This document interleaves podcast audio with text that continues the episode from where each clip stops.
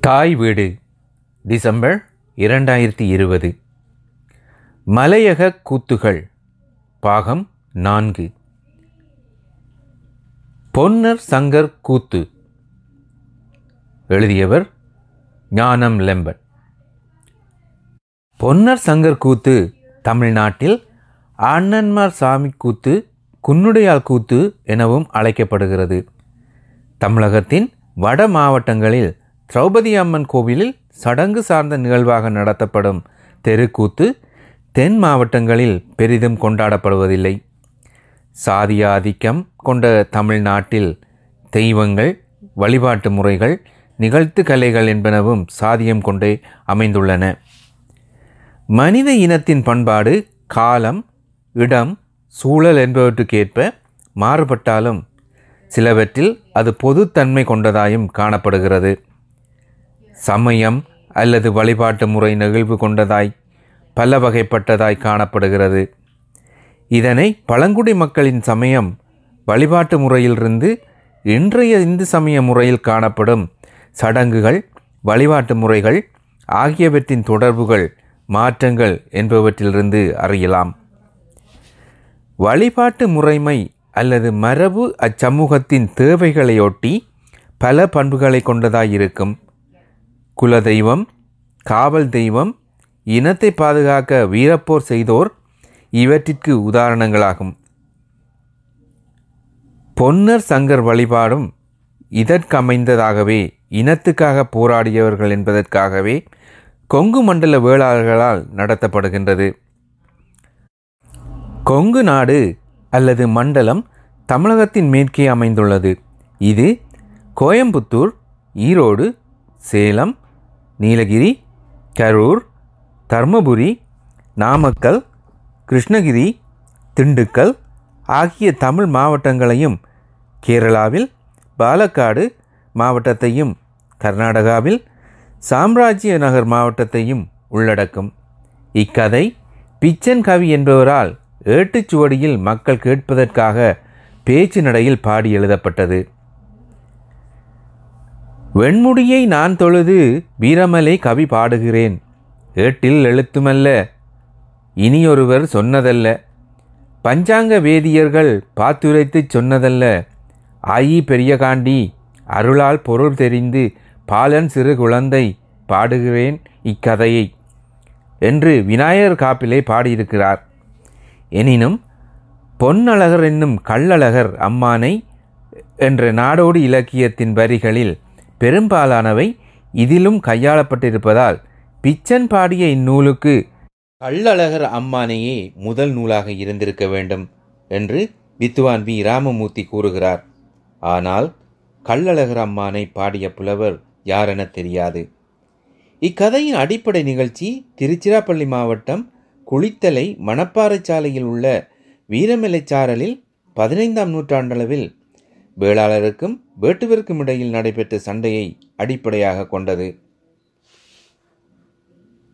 பிச்சன் கவி எழுதிய கதையின் சுருக்கம் பெறுமாறு. சிவனும் பார்வதியும் ஒரு நாள் பூலோகத்தின் அழகை ரசித்துக் கொண்டிருக்கையில் பூவுலகம் காடாக இருந்ததைக் கண்டு அக்காட்டை விவசாய நிலமாக்குவதற்காக ஒன்பது காராளர்களை படைத்து அவர்களை பூவுலகில் விவசாயம் செய்ய பணிக்கப் போகிறேன் என்று சிவனிடம் சொன்னார். இது கேட்ட சிவன் மகிழ்ச்சி அடைந்து உன் விருப்பப்படி செய் என்று பார்வதியிடம் கூறினார். மகிழ்ச்சி அடைந்த பார்வதி ஒன்பது காராளர்களை படைத்து அவர்களை விவசாயம் செய்யும்படி கேட்டுக்கொண்டார் அவர்களும் இக்கட்டளையை சிறமேற்கொண்டு காடுகளை கழனிகளாக்கி சிறப்பாக விவசாயம் செய்தனர். மகிழ்ச்சியடைந்த பார்வதி இவர்களது வம்சம் விருத்தி அடைந்து மேலும் கழனிகள் உருவாக வேண்டி ஒன்பது பெண்களை படைத்து அவர்களுக்கு திருமணம் செய்து வைத்தார்.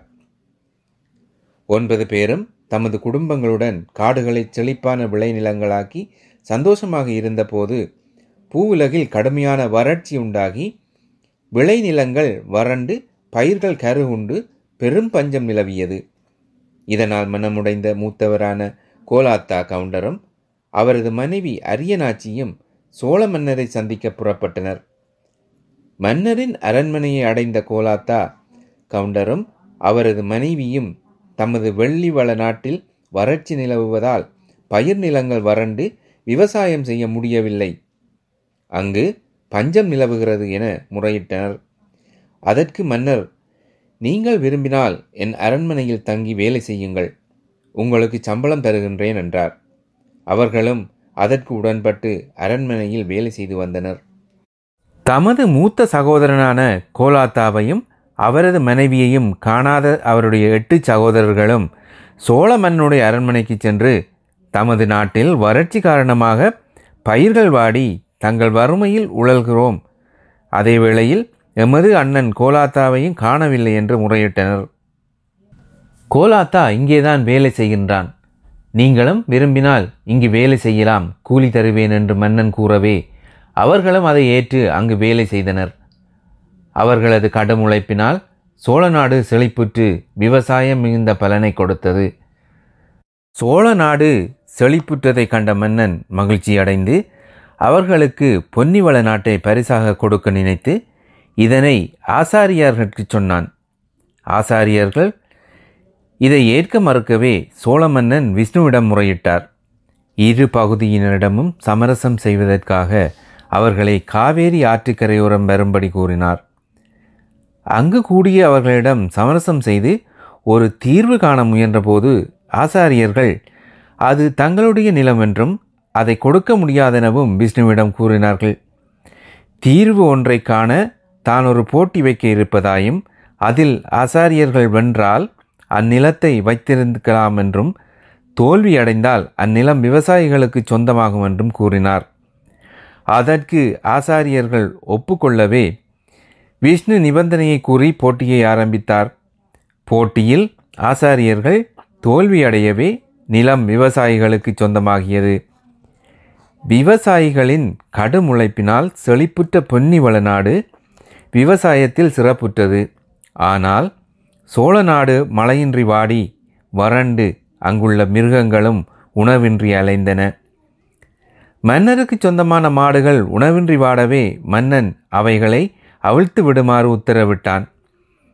பசியால் வாடிய மன்னனது மாடுகள் பொன்னிவள நாடு சென்று கோலாத்தா கவுண்டரில் கரும்பு தோட்டத்தை கடித்துண்டு சேதமாக்கின. கோலாத்தா ஆசாரியர்களின் உதவியுடன் தோட்டத்தைச் சுற்றி கூரான கம்புகளை கொண்டு வேலியடைத்தான். இரவு வேளையில் கரும்பு தோட்டத்துக்கு பசியார வந்த பசுக்கள் கூரான கம்புகளில் குத்துண்டு இறந்து போயின. இதனால் கோபம் கொண்ட சிவபெருமான் தோட்டச் சொந்தக்காரனான கோலாத்தாவுக்கு ஏழு தரமு தலைமுறைகளுக்கு பிள்ளை பாக்கியம் கிடைக்காதென சாபமிட்டார்.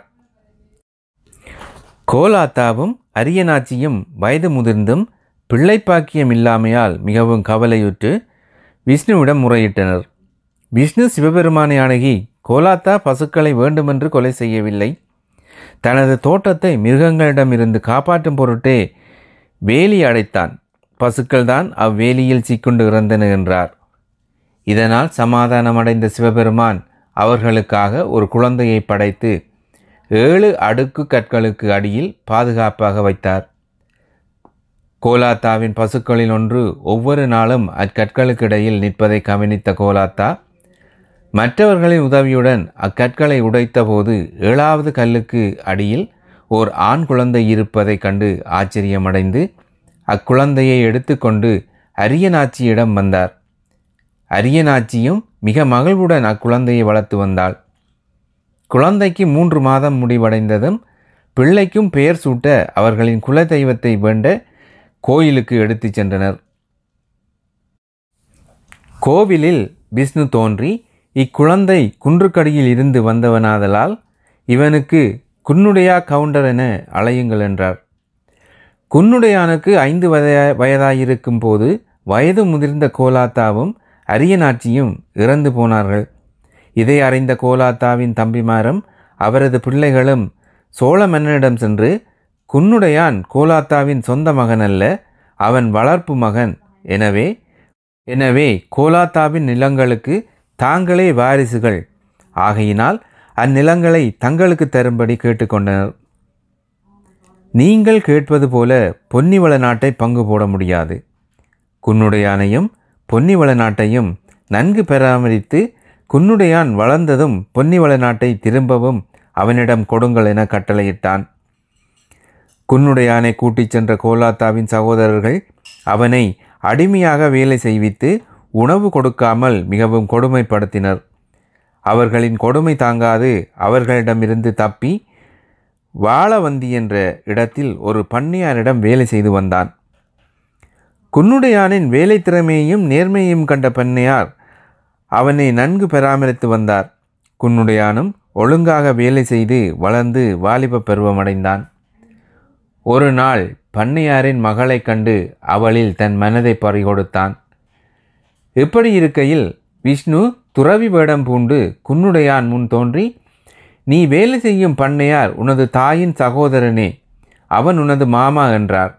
அதற்கு குன்னுடையான் அப்படியாயின் பண்ணையாரின் மகள் எனக்கு மைத்துணியா நான் அவளை திருமணம் செய்ய முடியுமா? என கேட்டான். குன்னுடையான் தாமரையை திருமணம் செய்ய வேண்டும் என்பதிலும் பொன்னிவள நாட்டை திரும்பப் பெற வேண்டும் என்பதிலும் உறுதியாயிருந்த விஷ்ணு நீ தாமரையையே திருமணம் செய்ய வேண்டும். நீ போய் உன் மாமனிடம் தாமரையை திருமணம் செய்யப் போவதாக சொல் என்றார்.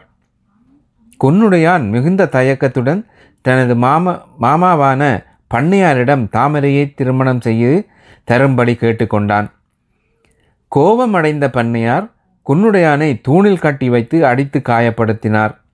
அடுத்த நாள் முனிவர் உருவில் உருவில் வந்து விஷ்ணு குன்னுடையானின் காயங்களை குணமாக்கிவிட்டு பண்ணையாரின் அரண்மனையை தீயிட்டார்.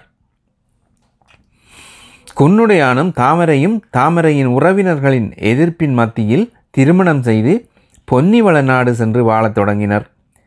அங்கு தொழில் செய்து வாழ முடியாத குன்னுடையான் சோழ மன்னனிடம் சென்று தனது தந்தையின் நிலங்களை மீட்டு தருமாறு கேட்டுக்கொள்ளவே சோழ மன்னனும் அவனது நிலத்தை திருப்பி கொடுக்குமாறு குன்னுடையானின் உறவினர்களை கேட்டு நிலத்தை பெற்றுக் கொடுத்தான். குன்னுடையானும் தாமரையும் வெற்று காணிகளை செப்பனிட்டு விவசாயம் செய்து மிகச் சிறப்பாக வாழ்ந்து வந்தார்கள். ஆனால் அவர்களுக்கும் பிள்ளைகள் இல்லாமையால் கவலை கொண்டனர்.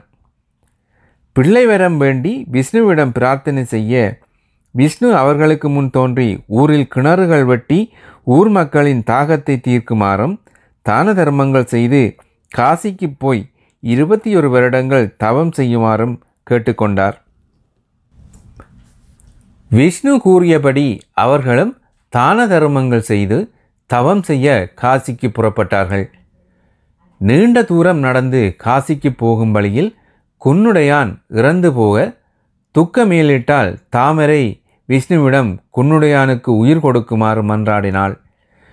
விஷ்ணு குன்னுடையானுக்கு உயிரை கொடுத்து தொடர்ந்து காசிக்கு போகுமாறு கேட்டுக்கொண்டார்.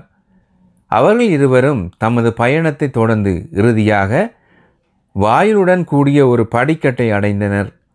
அங்கு விஷ்ணு அவர்கள் முன் தோன்றி தாமரை மட்டுமே அங்கு போய் தவம் செய்ய வேண்டும். ஆகையினால் குன்னுடையானை இங்கு கல்லாக்கிவிட்டு அவனது உயிரை ஒரு தங்கப்பட்டியில் வைத்து நான் என்னுடன் எடுத்துச் செல்கிறேன். நீ இருபத்தி ஒரு வருடங்கள் தவம் செய்து இங்கு திரும்பி வரும்போது குன்னுடையானுக்கு உயிர் கொடுத்து உன்னுடன் அனுப்பி வைப்பேன் என்றார். தாமரையும் அதற்கு உடன்படவே குன்னுடையானை கல்லாக்கி அவனுடைய உயிரை தங்கப்பட்டியில் வைத்து எடுத்துக்கொண்டு தாமரையை கூட்டிக் கொண்டு தவம் செய்ய தெய்வ சபையை நோக்கி சென்றனர். இறுதியாக தவம் செய்யும் இடத்தை இருவரும் அடைந்தனர். தாமரை அங்கிருந்த மரத்தடியில் காவி உடை உடுத்தி உருத்திராட்ச மாலை அணிந்து விபூதி பூசி தவம் செய்ய கம்பத்திலேற முற்பட்டாள். அந்த கம்பத்தின் உச்சியில் ஏழு ஊசிகள் இருந்தன. ஏழு ஊசி முனையிலும் பூக்கள் பூத்திருந்தன. ஊசி முனையில் தாமரையை நிற்க வைப்பதற்காக தாமரையின் தலைமுடியை நீளமாக வளரச் செய்து அம்முடியை நான்கு பக்கங்களும் நிலத்தில் ஊன்றி இருக்குமாறு செய்து அங்கிருந்து மறைந்தார். இருபத்தி ஒரு வருடங்கள் கழிந்த பின்னர் விஷ்ணு தாமரையின் முன் தோன்றி அவள் மீது கங்கையின் புனித நீரை தெளித்து அவளது தவத்தை முடித்து வைத்தார். பின்னர் சிவபெருமானின் கவனத்தை திருப்புவதற்காக விஷ்ணு உருவாக்கிய தீ சிவனை தாக்கியது. கோபம் கொண்ட சிவன் தீ என்னை தாக்குவதன் காரணத்தை அறியும்படி சித்திரகுப்தனிடம் கேட்டுக்கொண்டார் காரணத்தை அறிந்த சித்திரகுப்தன் பெண் ஒருத்தி தெய்வ சபையில் தவம் செய்கிறாள். அதுவே காரணம் என்றான். சிவன் தாமரையை உடனே ந நரகத்தில் தள்ளிவிடுமாறு உத்தரவிடவே அவர்களும் தாமரையை நரகத்தில் தள்ளினர். இருபத்தி ஒரு வருடங்கள் தவம் செய்து கொண்டிருக்கும் போது தாமரையின் மூக்கினுள் வாழ்ந்து கொண்டிருந்த இரண்டு கிளிகள் அங்கு இனி வாழ முடியாமையால் பூமிக்கு சென்று வீரப்பூரில் உள்ள வேட்டுவகுல அரசனின் தங்கையான வீரதங்காளிடம் தஞ்சமடைந்தன. அவளும் அக்கிளிகளை வரவேற்று அங்கிருந்த பெரியதொரு ஆலமரத்தில் வாழும்படி அனுப்பி வைத்தாள். தாமரைக்கு பிள்ளை வரம் கிடைக்க வேண்டி விஷ்ணு அக்கினியை சிவன் மீது ஏவி சிவனின் கவனத்தை தாமரையின் பக்கம் திருப்பினார். கோபம் கொண்ட சிவபெருமான் தாமரையின் தலையை வெட்டி கூடையில் வைத்து தெய்வ சபையின் வாயிலில் உள்ள தூணின் மேல் வைக்குமாறு சேவர்களை கேட்டுக்கொண்டார்.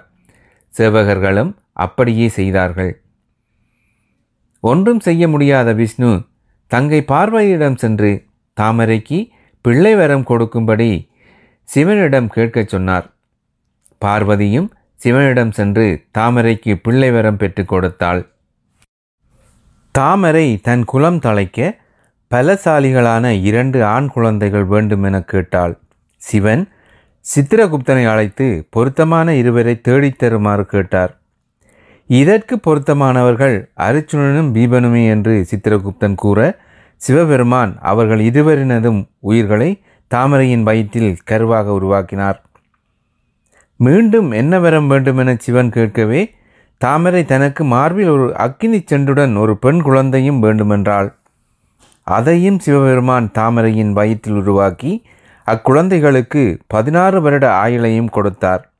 பின்னர் பொன்னிவள நாட்டில் உள்ள ஒரு ஏழை பெண்ணுக்கு பதினாறு யானைகளின் பலம் கொண்ட ஒரு மகன் வேண்டும் என கேட்க துரோணாச்சாரியாரின் பதினாறு யானைகளின் பலம் கொண்ட மகனான அஸ்வத்தாமனின் உயிரை தங்கச் சிமிழியிலிட்டு தாமரையிடம் கொடுத்தார். அத்துடன் பொன்னிவள நாட்டில் உள்ள எல்லா ஜீவராசிகளும் பிள்ளை வரம் கொடுத்து தங்க பாத்திரம் ஒன்றில் கங்கை நீரை நிரப்பி இதை யார் குடித்தாலும் பிள்ளை வரம் கிடைக்கும் என கூறி அதை தாமரையிடம் கொடுத்தார். இதன் பின்னர் விஷ்ணு தாமரையை கூட்டிக் கொண்டு குன்னுடையான் கல்லாகிய இடத்திற்கு வந்து குன்னுடையானுக்கு உயிர் கொடுத்தார். உயிர் பெற்ற குன்னுடையான் தாமரையைக் கண்டு ஆனந்தமடைந்தார். தாமரையும் தான் கற்பமாயிருப்பதை கூறினாள். பின்னர் இருவரும் விஷ்ணுவின் உதவியுடன் பொன்னிவள நாட்டை அடைந்தனர். தாமரை கற்பமாயிருந்ததை அறிந்த குன்னுடையானின் உறவினர்கள் குன்னுடையானுக்கு வாரிசுகள் இல்லாமல் ஆக்குவதற்காக பிள்ளை பறிவுக்கும் குப்பி என்பவளை அழைத்து தாமரைக்கு ஆண் குழந்தை பிறந்தால் அதை உடனே கொலை செய்து விடுமாறு கேட்டுக்கொண்டனர். குப்பியும் அதை நிறைவேற்ற ஒப்புக்கொண்டாள். இதை அறிந்த விஷ்ணு பூவுலகம் வந்து அங்கு கோயில் கொண்டிருக்கும் செல்லாத்தானிடம் கூறி கோயிலிலிருந்து அரண்மனை வரை ஒரு சுரங்கப்பாதை அமைக்குமாறு கேட்டுக்கொண்டார். குழந்தை கிடைக்கும் நேரத்தில் குப்பி இல்லாத போது தனது வெள்ளமையால் தாமரையின் வயிற்றிலிருந்து இரு ஆண் குழந்தைகளை பிறவித்தார். அவ்விரு ஆண் பிள்ளைகளையும் செல்லாத்தால் சுரங்கப்பாதை வழியாக தனது கோயிலின் அடியிலுள்ள குகைக்கு கூட்டிச் சென்று யானைப்பாலும்